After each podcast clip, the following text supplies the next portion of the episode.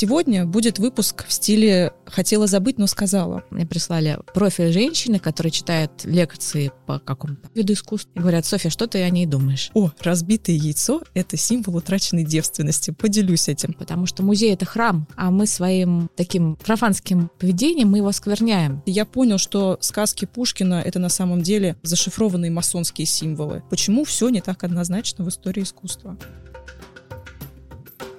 Всем привет! Это подкаст на изящном журнала «Правила жизни» и я, его ведущая, Мария Оборонова, колумнист «Правил жизни», исследователь искусства и автор телеграм-канала «Art is New Sexy». Сегодня будет выпуск в стиле «хотела забыть, но сказала». Вроде у многих в голове уже уложилось, что когда мы делаем, например, себе косметические инъекционные процедуры в лицо, то человек, который пихает нам эту самую иглу, он должен не только быть популярным блогером в интернете, но у него должно быть некоторое профильное медицинское образование. Относительно гуманитарных профессий такого впечатления пока и такого ощущения ни у кого не сложилось, как будто бы. И в век интернета распространилась такая довольно порочная практика, на мой взгляд, когда каждый человек, который умеет читать, складывать слова в предложения и заменять некоторые выражения благозвучными синонимами, может назвать себя историком, литературоведом или искусствоведом. Поэтому сегодня хочется поговорить о том, кто такие искусствоведы, что это за профессия такая, что это за образование такое, которое люди получают, что скрывается за таким довольно общим термином, на самом деле, как искусствовед. И поэтому мы пригласили сегодня к нам искусствоведа, журналиста издания The Art Newspaper и арт-блогера Софью Богдасарову.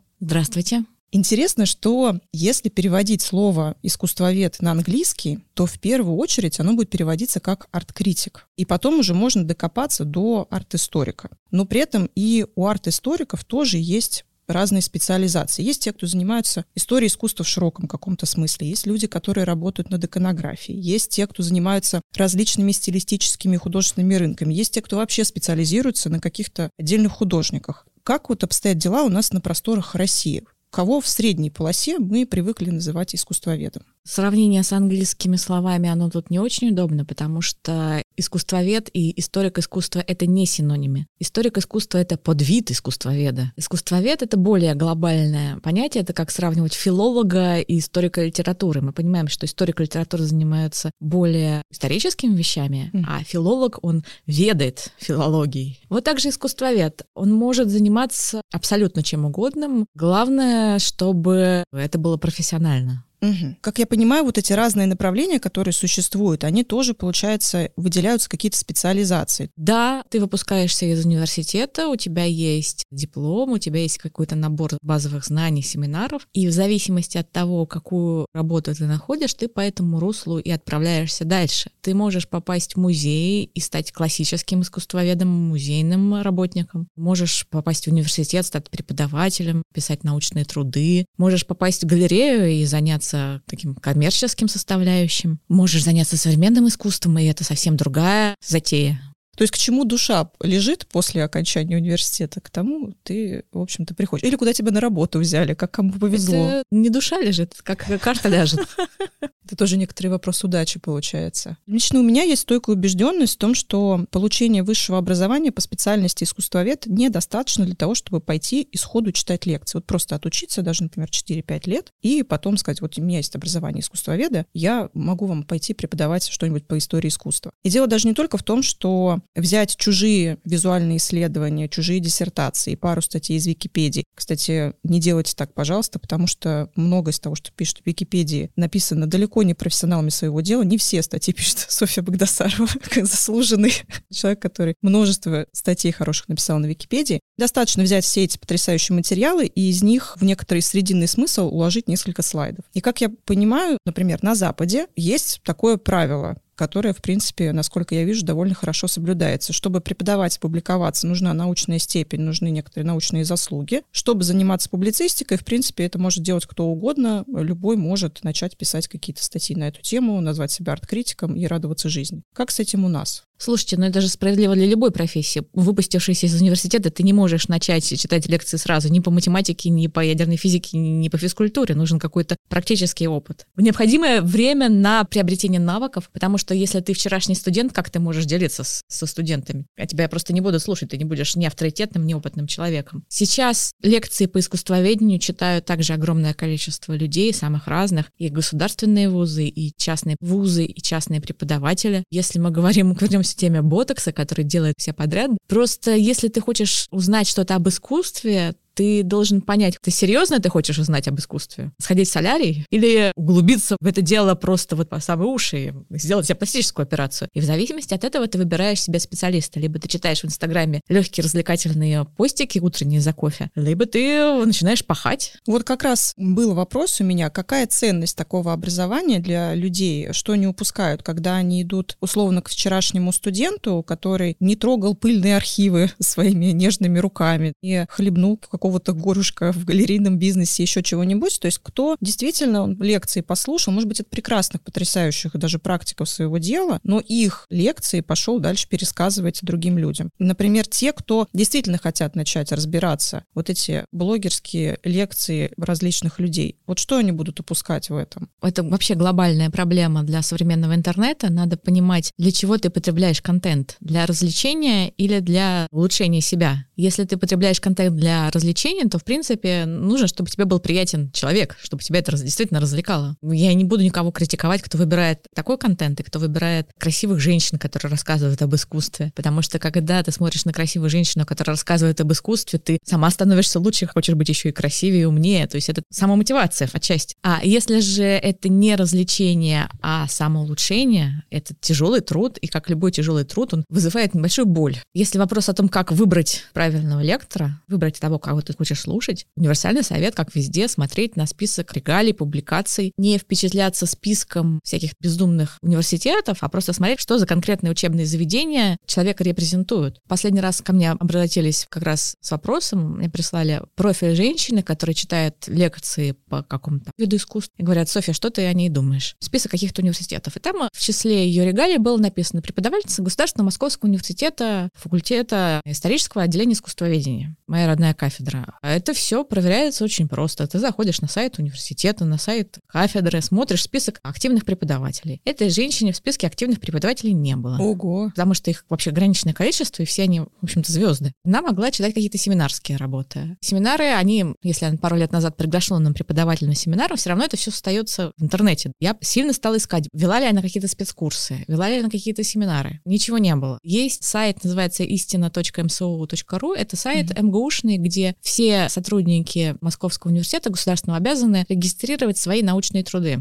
То есть, если человек говорит о том, что он сотрудник Московского университета, но у него нет ни одного научного труда на этом сайте, это что-то очень странное. По правилам, люди, обязанные сотрудники университета, должны опечататься. Это mm. признак аттестации как какой-то. Часть нау- да, твоей научной работы. деятельности. Я люблю этот глагол. Я обгуглила ее со всех сторон. И единственная информация об этом человеке, которую я нашла, это на сайте московских судов. Против нее было одно дело о банкротстве и еще одно дело какое-то тоже странное. Я честно ответила, знаешь, я сделала все, что могла. В МГУ она никак не засветилась. Я позвонила, даже на кафедру спросила. Ее никто не вспомнил. Но вот на сайте московских судов может быть, там есть какие-то отзывы.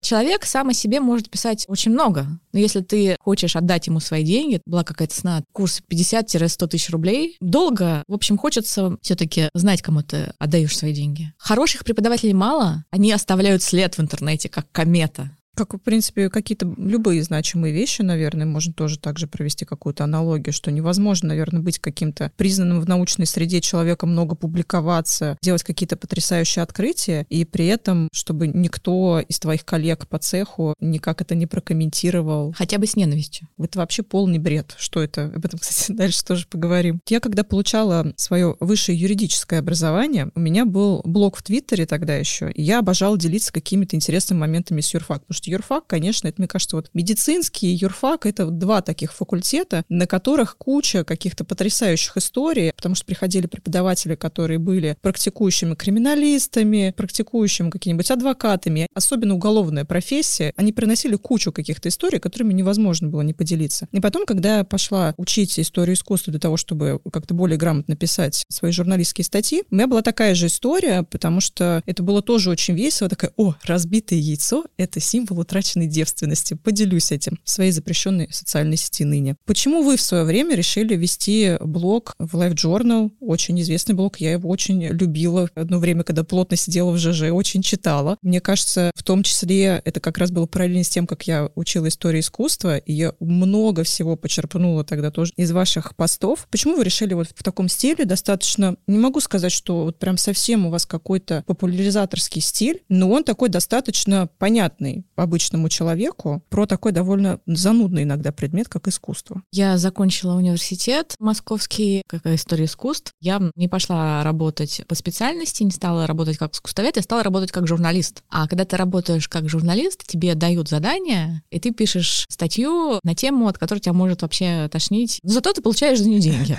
Это правда. Но, в принципе, у тебя же и остается другая жизнь, и вообще разумная часть мозга, и моя блогерская деятельность, тогда еще не было вот этой концепции блогинга, ничего такого, инфлюенсеров, вот этого всего mm-hmm. не было. Как гласит пословица, у царя меда сосленные уши. Просто в блог я выкладывала все, что меня распирало и не применялось в обычной работе. И моей цели не было как-то просвещать аудиторию. Я туда складывала, как пчела, которая делает мед, она просто не может его не делать. Это такой вид графомании. А почему это весело и понятно? Ну, просто я очень веселый и понятный человек. Подтверждаю. И люди любят веселиться и понимать. Вот это про невозможно не писать, это вопрос, на который я отвечаю, когда меня спрашивают, Мария, а вот почему вы тут вы написали книгу? Я говорю, ну я не могла ее не написать. Меня вот тоже вот распирало этим стилем, и я не могла остановиться просто в какой-то момент. А вот в какой момент вы поняли, что люди, которые читают ваш блог, что вот вы делитесь, вы не ставили цель какого-то образования, но они задают вам какие-то вопросы, вы понимаете, что вот им что-то рассказывают, такие, ой, Софья, мы сейчас так много поняли, и вот вы начали в какой-то же момент как будто бы иначивать стиль ведения блога, то есть там были какие-то даже образовательные посты начали появляться. А вот рассказы про какой-то стиль, например, а вот теперь вот давайте посмотрим на эти картины, вот что вы видите, как вы угадали или нет. В какой момент вы почувствовали, что... Это я в декрете хочется... сидела, у меня было много свободного времени. Как все просто. Простите за это выражение. Мамочки в декрете. Это самые полезные члены общества. Мне кажется, лучшие предприниматели. В одном из интервью вы говорили, что академические искусствоведы вашу форму подачи некоторых тем считают профанацией. Можно ли доступным языком, с юмором, недушно популяризировать историю искусства так, чтобы в научном сообществе это не считалось профанацией? Только ли это вопрос наличия профильного образования и пребывания в профессии? Это было интервью уже не очень свежее. Это была ситуация, которая была актуальна лет 5-7 назад. Угу. И тогда мой подход действительно очень шокировал академическое сообщество. Прошедшие годы, во-первых, они привыкли. Во-вторых, я стала гораздо приличнее. А в-третьих, инфопространство наполнилось таким гигантским количеством людей, которые пишут об искусстве такую ересь, что стало понятным, что я тоже крепкий академист. Что на фоне всего этого, на самом деле, это еще хорошо. Ну, это хорошо, да. Во-первых, это правда хорошо, и, кстати. А это закончилось после того, как вы опубликовали книгу «Омерзительное искусство»? Нет, после того, как я опубликовала книгу «Омерзительное искусство», которая пользовалась чрезвычайной популярностью, ее четыре раза допечатывали. Фантастическая книга какой-то гигантский тираж. После этого, конечно, был пик негатива, и отзывы на эту книгу продолжают сыпаться негативными и так далее. Почему? Почему в музеях нельзя делать ничего веселого? Потому что музей — это храм, а мы своим таким профанским поведением мы его скверняем. В нашей культуре отношение вот к этим вещам как к сакральным. И э, моя книга, поскольку это тоже такой веселый подход, она воспринималась как нарушение канона. Как директор музея. Вот когда директор музея выглядит как Ирина Антонова, это правильно. Когда директор музея выглядит как Елизавета Лихачева, уже как-то дискомфорт испытывает канонический человек обычный. Может быть, мы наблюдаем то, что происходило с парижскими салонами в XIX веке, с момент слома в индустрии, когда да. такой, нет, ну нельзя же так. Потом да. такой, нет, ну может быть, все-таки можно немножечко. Да, мы его наблюдаем, да, ну, как обычно, с отставанием лет на 200. Интересно, а насколько может быть все-таки обосновано вот это беспокойство академического сообщества тем, что если эта грань между тем, чтобы весело и задорно рассказать какие-то вещи, и тем, что вот это весело и задорно превращается в ересь? И это зависит от того, кто это рассказывает. То есть это должен быть, очевидно, мы обсуждали, да, человек, который отучился. Еще вопрос, как отучился, кстати, можно очень по-разному отучиться все-таки. И вот он каким-то другим образом рассказывает об этом предмете. Может ли это тоже быть ересью в какой-то момент? Стиль подачи почему так сильно влияет на восприятие смысла, который за этим стилем кроется? Это глобальный эстетический вопрос, которым журналистика и писательское ремесло задаются с начала 20 века. То есть снобство такое научное. В нашей культуре давлеет мнение о том, что о важных вещах надо говорить серьезным голосом. Это просто в нашем подсознании зашито. То есть неважно, что ты говоришь, но если серьезным голосом и высоким стилем, да, то это больше да. вызывает доверие. Ну, это как если ты приходишь на собеседование в костюме, у тебя больше шансов, чем если ты в летнем платье придешь. Это, очевидно, влияет на восприятие такими более широкими массами, и понятно, почему в интернете, абсолютно понятно, заходит именно подача такая менее академичная, потому что человек привык, что он заходит в интернет все-таки в большей части посмотреть на мемы с котами, и все остальное в таком же стиле очень хорошо вливается. И мне кажется, вот на этом процветает же вот преподавательство блогерское, такое инфо-цыганское. Есть представление о том, что правильно, необходимо, но понятно, что тем, что правильно, занимается очень маленькое количество людей. Все остальные предпочитают жить нормальной жизнью.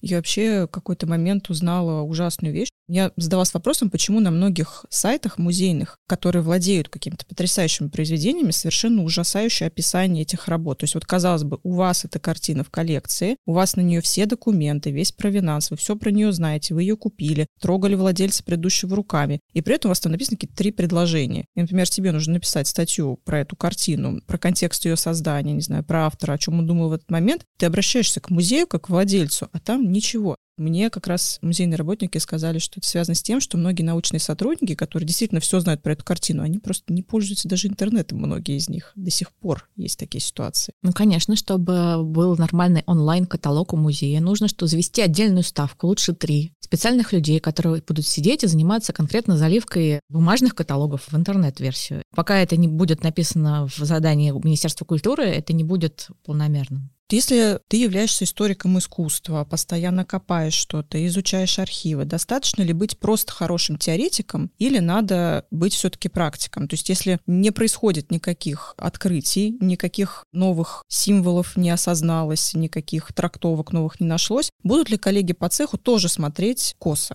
Вы так это говорите, достаточно ли быть хорошим теоретиком? Да мне кажется, в России штук 10 хороших теоретиков искусствознания, искусствоведения. Это разные направления. Когда мы говорим о практике, практики могут быть какими угодно. Это может быть антиквар в магазине, который берет предмет на оценку и смотрит, что с ним такое. Это может быть реставратор, который берет тоже предметы и приводит его в порядок. Это может быть эксперт, который такой, скорее, знаток, который смотрит на вещь глазом, микроскопом, оценивает ее, смотрит, определяет стиль, смотрит, как лежат мазки, по мазкам смотрят Рокотов это или подражатель Рокотова. Теоретики, они могут и не брать вещи в руки. Они могут сидеть в других совершенно городах и писать о предметах, которые находятся в других странах. Конечно, чтобы быть хорошим теоретиком, надо все-таки трогать руками то, о чем ты пишешь, видеть это глазами. Но, например, советская школа искусствознания, которая была очень сильная, как вы понимаете, большинство ученых было невыездным. Некоторые искусствоведы только там в пожилом возрасте впервые побывали в Лувре, в Италии. Это столпы нашей науки.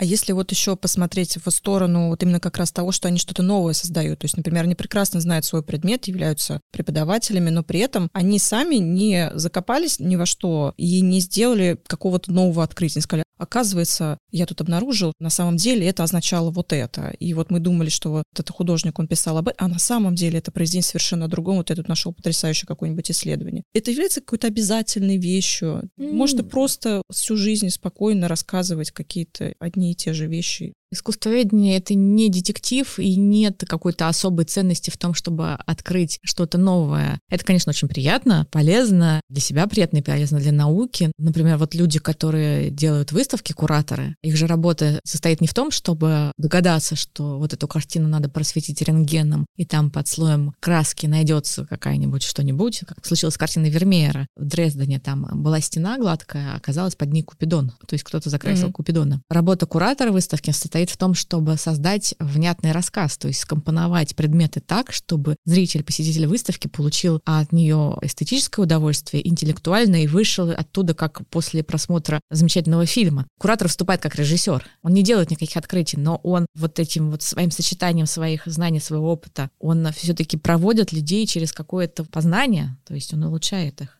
Раз затронули уже тему кураторства, вы в этом году курировали выставку «Пальмы и розы» Зинаиды Морозовой в усадьбе Горки Ленинские. И у меня был такой к вам вопрос, как искусствовед превращается в куратора выставок? Это от какого-то уровня насмотренности происходит? Это от уровня погруженности в условную тусовку происходит? В какой момент вы лично почувствовали, что вы хотите курировать выставку или вам предложили курировать выставку? Я обязана это сказать. Выставка «Пальмы и розы» Зинаиды Морозовой работает в Горких Ленинских до 22 октября. Пожалуйста, приезжайте. Еще успеете после ковид подкаст. Для искусства это не так, чтобы сложно стать куратором. Это просто один из аспектов его деятельности. Как писать статьи, как читать лекции. Если у тебя есть возможность, ты будешь курировать выставки. Текст проще напечатать в прессе, чем получить выставку в качестве куратора, потому что это более сложное занятие и более почетное, скажем так. Если ты работаешь в музее, то расти до куратора выставки, у тебя не сразу это получится. То есть сначала ты будешь там помощником, такая вот иерархия. Ко мне пришли, предложили курировать. Это мой первый проект как куратора, это мне было очень приятно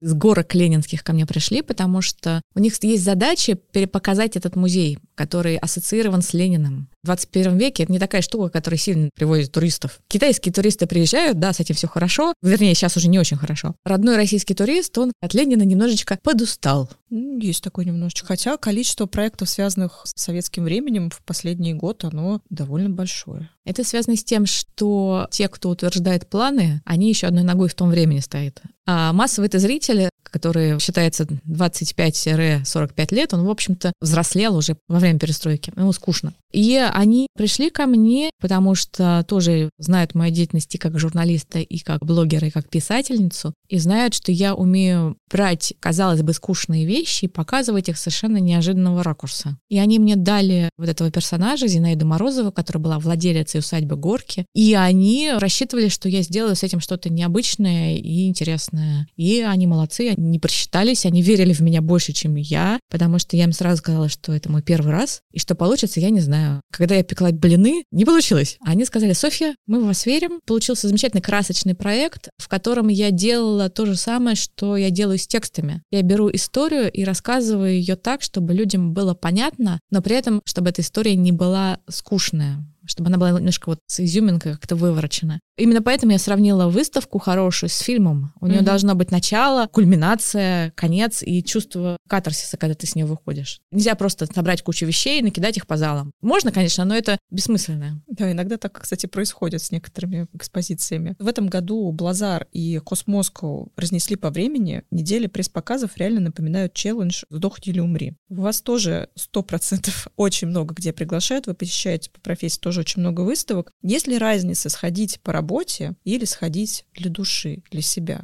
Когда ты ходишь по работе, ты стараешься не пить шампанское, чтобы помнить, что происходит, и написать внятный текст. А когда ты ходишь на мероприятие не для того, чтобы написать текст, а ты на самом деле ходишь тоже, чтобы работать, чтобы заниматься нетворкингом. И как раз тут светская болтовня и шампанское, они нужны чисто в ритуальных целях, этого без этого как-то нельзя. Я по себе отмечаю, что когда идешь на рабочее мероприятие, действительно нужно задать какие-то ключевые вопросы, из которых потом сложится какой-то материал, но в том числе как будто бы выпадает часть изучения непосредственно экспозиции. Если это не кураторская экскурсия, например, после которой еще есть время сделать какой-то круг и самому посмотреть работы более вдумчиво, то это как будто бы берет только один аспект, вот именно больше нетворкинга и какого-то как будто бы журналистского интервью, чем непосредственно наслаждение искусством, как если бы сам выбрал какую-то выставку в выходной день, боже паси, конечно, в выходной день, лучше в будни с утра где-нибудь сходить, сам бы посмотрел. То есть, например, некоторые выставки, где я была и на пресс-показе, и ходила потом сама, например, с друзьями и смотрела эту выставку, совершенно, естественно, разные впечатления. Вот есть такой момент вот этого ощущения все-таки восприятия искусства? Ну да, да, то есть вопрос, в какие музеи вы ходите ради развлечения, в отпуске на выходных вызывает у меня грустную тоску. Я просто стараюсь, когда пресс-показы, сначала посмотреть выставку сама, а потом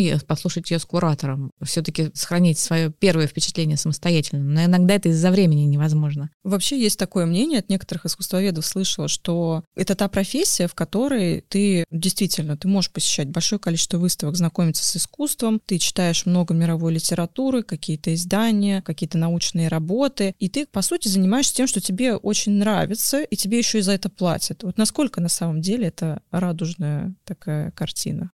Какие искусствоведы так говорили? Нет, Начинающие? Не будем называть имена. Нет, кстати, вот не начинающие. Некоторые даже довольно матерые искусствоведы уже обсуждали, кстати, момент, что не всегда, когда, например, ты арт-журналист, тебе дают тему, которую тебе бы вообще лично хотелось как-то в нее погружаться, интересоваться и так далее. Потому что все равно есть какие-то направления, которые тебе ближе, и какие-то, которые тебе, может быть, даже с эстетической точки ну, зрения не близки. Это абсолютно универсальный закон психологии, что работа и хобби — это разница. И какая была бы незамечательная работа, она все равно имеет тенденцию в какой-то момент мешать наслаждению. Как в анекдоте, не путайте туризм и миграцию. Не путайте просто поход на выставке с работой искусствоведом, которому надо делать это по работе. Искусствовед, который идет на выставку, он может быть сотрудник этого же музея, который осматривает экспозицию и пишет в блокноте, где коллега налажал, чтобы потом обсудить это с другими коллегами и доложить начальству. Это может быть музейщик из другого музея, который смотрит, что сделали конкуренты и записывает в блокнотик, где хорошо. Это может быть сотрудник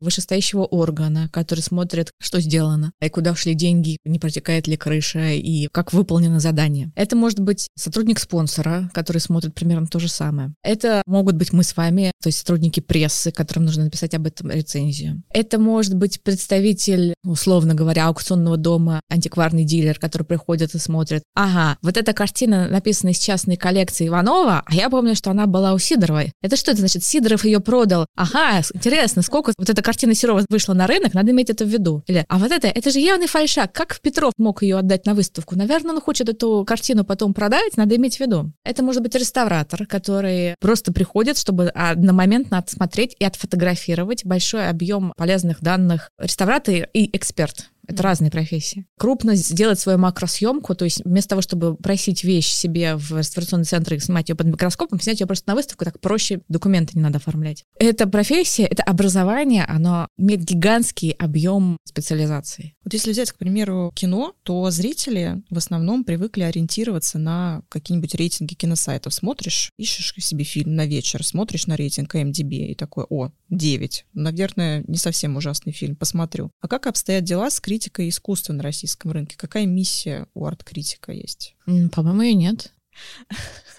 А можно ли вообще кому-то верить в данном смысле? Мне можно. Так, записываем, друзья. Софья Багдасарова верю. Я стараюсь никого не критиковать. Мой подход состоит в том, что я делаю фоторепортажи, я описываю, что я вижу, но я стараюсь не высказывать свое оценочное мнение. То есть я ценю своего читателя, и я считаю, что он может сам принять решение, стоит ли идти на эту выставку или не стоит, на основе тех фактов и фотографий, которые я привожу. Обычно в конце я не пишу. Вообще выставка получилась гадская, идиотская, не приходите. Я позволяю себе сказать, что выставка замечательная, хорошая, ну, потому что, ну, почему бы не сказать, если она хорошая. Я стараюсь не быть арт-критиком, я все-таки больше вот в репортаже. Но я критикую книги по искусству, потому что выставка — это то, что живет полгода, цель текста о выставке — это привести людей, либо предупредить людей, чтобы они туда не ходили. И, в общем, люди сами принимают решения. А книги — это то, что живет очень долго. Если ты написал книгу полную ошибок, какой бы доброй я ни была, все-таки, мне кажется, я обязана предупредить потенциальных покупателей, что на эту книгу покупать не надо, а студентов, что на эту книгу не надо ссылаться.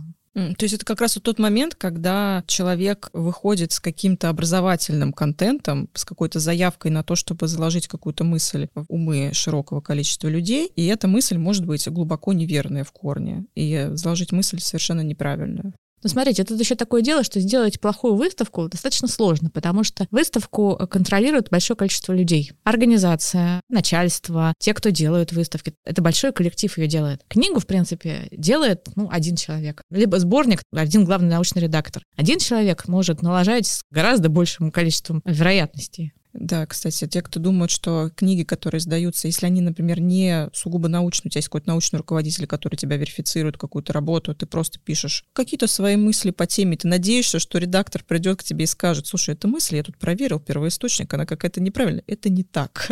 В очень большом количестве случаев никто к тебе не придет. Максимум корректор тебе скажет, что ты какое-то слово не то использовал. Ну, фактически сейчас это практически как блок, который да. можно издать на бумаге.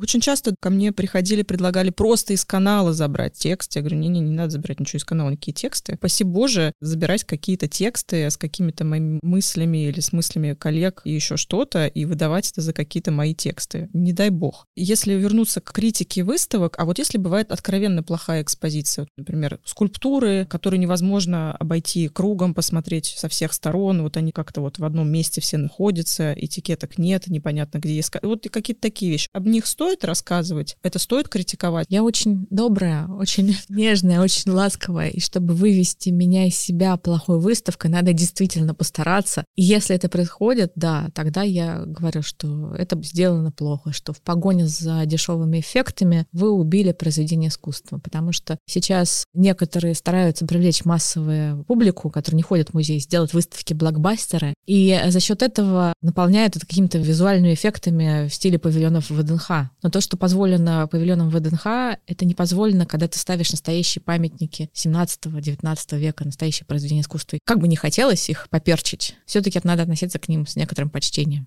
То место, где академизм все-таки уместен, получается. Балаган — это хорошо, но надо иметь все-таки некоторое чувство такта. Я когда начинала интересоваться историей искусства, меня на тот момент затянул и, признаем, до сих пор не отпустил подход трактовки произведений искусства с точки зрения взгляда эпохи и сопоставления фактов, которые могут повлиять на то, как произведение было написано, почему оно было написано именно так, именно в это время. Я делала даже, собственно, второй сезон подкаста «На изящном» открывался эпизодом с моим кумиром этого подхода Натальей Мазур. Наверное, этот подход для меня — это самое близкое, что есть на стыке неубиваемого во мне абсолютно юриста и журналистского расследования какого-то. Есть ли у вас какой-то подход, к которому вы больше всего склоняетесь? Это исследование иконографии. То есть, когда с помощью источников и сопоставлений ученые пытаются понять, что символизируют различные предметы на картинах, в произведениях искусства. Вот то же самое разбитое яйцо, подвешенное на нитке и так далее. Есть еще формальный метод. Это когда ты смотришь на произведение искусства, не пытаясь понять его символику, аллегорию, и наслаждаешься им исключительно как визуальным предметом, цветовыми пятнами, линиями и так далее. Нравится, не нравится? Нет. Почему оно освежает? Почему mm-hmm. оно вгоняет депрессию? Абстрактная картина, черная картина целиком, а на ней какое-то салатовое пятно. Вот что у тебя от этой картины? Почему тебе от нее становится плохо? То есть ты чувствуешь, что тебе от нее становится плохо. Почему? Потому что это пятно вытянуто диагонально в определенном направлении. А такой закон нашей психологии, что вот эти вот ритмика, она так работает. Это нагляднее всего видно на абстрактных картинах, но когда ты начинаешь применять этот метод к старым мастерам, ты понимаешь, что они тоже это все знали, просто mm-hmm. они еще не изобрели абстракцию, а то они тоже бы жгли как кандинские.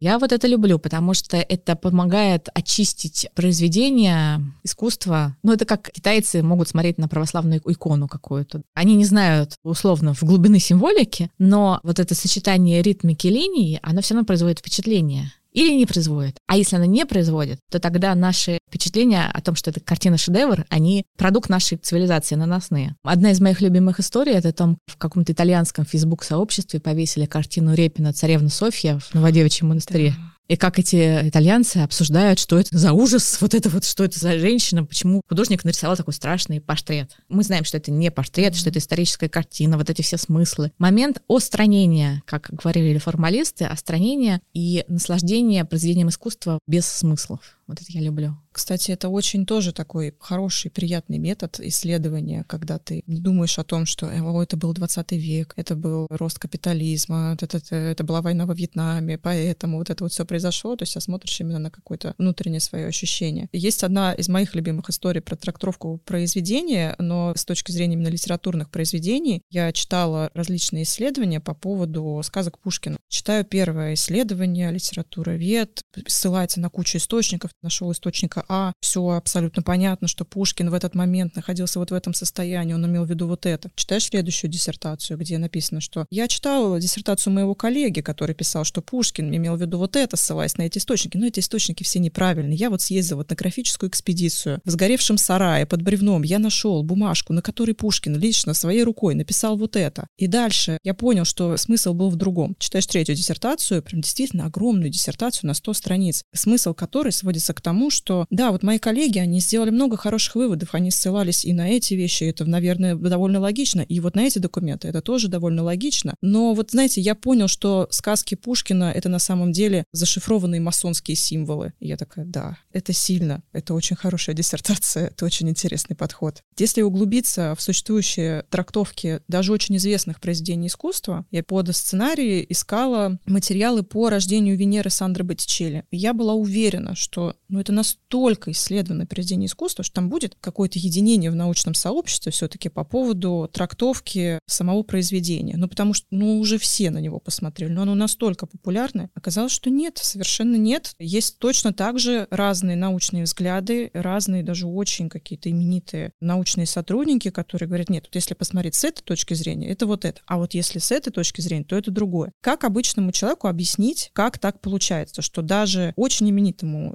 искусствоведу, очень именитому исследователю может прилететь критика от его же коллег, что ты вообще все не так понял, это вообще все не так. Почему все не так однозначно в истории искусства? Вы когда говорили об этих диссертациях по Пушкину, мне сразу пришел образ. Дело в том, что гуманитарные науки — это не математика. То есть смысл не в том, чтобы найти разгадку теоремы Ферма. Гуманитарные науки — это скорее игра в шахматы. Наслаждение состоит не в победе, наслаждение стоит в процессе. Неважно, каким выводом ты придешь в конце диссертации, важно, что ты занимался вот этой шахматной игрой, игрой ума. А то же самое картина «Рождение Венеры» Боттичелли. Это не теорема Ферма, это игра в шахматы. И в зависимости от того, кто ее играет, что у него в голове, какие источники он накопал, какую итальянскую поэзию читал, какие трактаты, у него может быть совершенно разный результат. А вот тот условный зритель, который недоволен тем, что нет готового результата, это зритель с таким математическим. Он хочет разгадку. Ему нужно переключить свой мозг и смотреть не на результат, а смотреть на процесс поиска истины. Вот этот процесс поиска истины — это и есть то, что завораживает, и то, что приносит наслаждение. Не тянет ли вас открыть свою галерею или музей? Как только выйду замуж за миллионера, обязательно. Вообще, с точки зрения инвестиций... Как еще? Сто процентов, да. Есть ли спустя столько лет, сколько вы занимаетесь историей искусства, до сих пор что-то в этом предмете, что вас удивляет? Разумеется. Что? Все. Что последнее удивляло? Помимо каких-то небольших терминов, каких-то вещей, что-то, например, что вы думали, вот это вот так должно быть, вы такие, а, нет, это вообще не так. Говоря о радости, которую приносит мне моя работа, я могу взять совершенно любое произведение искусства и начать на него медитировать, начать ему удивляться. И это очень освежает. То есть я знаю, что я ничего не знаю. То есть 15 лет назад я думала, что, что все знаю, а лет 7 назад я поняла, что я ничего не знаю. Сначала меня это испугало, а теперь я поняла, что это какой-то невыразимый кайф, который постоянно наполняет все вокруг свежестью. То есть я могу зайти в Pinterest, сайт приносит какие-то новые картинки, и я могу каждый момент что-то вот этим наслаждаться наслаждаться, что-то новое. Кстати, если совместить эти мысли по поводу того, что изучение искусства и, например, понимание произведения искусства очень хорошо происходит, если отказаться от математического склада ума и не ждать, что там будет всегда 4, и того, что можно просто наслаждаться чем-то и каждый раз там удивляться, чувствуется, что я нашла сейчас ответ на свой вопрос, который хотела вам задать. Был ли такой момент, что вы почувствовали себя матерым искусствоведом? Как будто бы, хочется самой сейчас даже ответить и потом спросить ваше мнение, как будто бы это невозможно, потому что это такой как будто это бесконечный процесс узнавания всего нового. Хочу добавить, что это не дважды два-четыре, это ария из Беллини плюс Станет Сартаки и равно букет цветов мы когда слушаем музыку, мы слушаем не для того, чтобы похлопать, мы ее просто слушаем. Вот то же самое произведение искусства. Не надо его разгадывать, надо просто его слушать, его смотреть. Что такое матерое искусство? Для меня важнейшие два этапа, две точки. Когда я издала это «Омерзительное искусство», это была моя первая книга. Я очень нервничала, как ее воспримут, ее критиковали. С другой стороны, ее очень активно покупали. И на одной из встреч читателей, года полтора после выхода, когда мне подошла женщина и сказала, что спасибо вам большое, это первая книга, которую мой ребенок-подросток прочел за пять лет. Вот тогда я поняла, что вообще я молодец. Вторая важная веха была буквально месяц назад, когда я сидела со своими друзьями. Тоже был их ребенок, лет 15-16 мальчик. И выяснилось, что он читает мой телеграм-канал «Шаг об искусстве». Подписывайтесь, пожалуйста. Оставим ссылку. Да. И он мне сказал, я не хочу вас обидеть, но раньше я хотела стать искусствоведом. А после того, как я почитал ваш канал, я передумал. Я сказала, аллилуйя, господи, я приношу благо. Вы спасаете подрастающее поколение от ужасных ошибок. Читать книги — это не ошибка, читать книги — это замечательно. А искусствоведом становиться не надо, наверное, я так думаю, скорее всего. Закончим обсуждение темы искусствоведа на этом потрясающем выводе. Не надо становиться искусством. Если вы почувствовали в течение выпуска непреодолимую потребность стать искусствоведом, не надо. Да, я боюсь конкуренции. Не становитесь искусствоведами. Софья, спасибо большое, что вы пришли. Спасибо за этот глубокий, обстоятельный разговор. Было очень приятно. Спасибо. До свидания.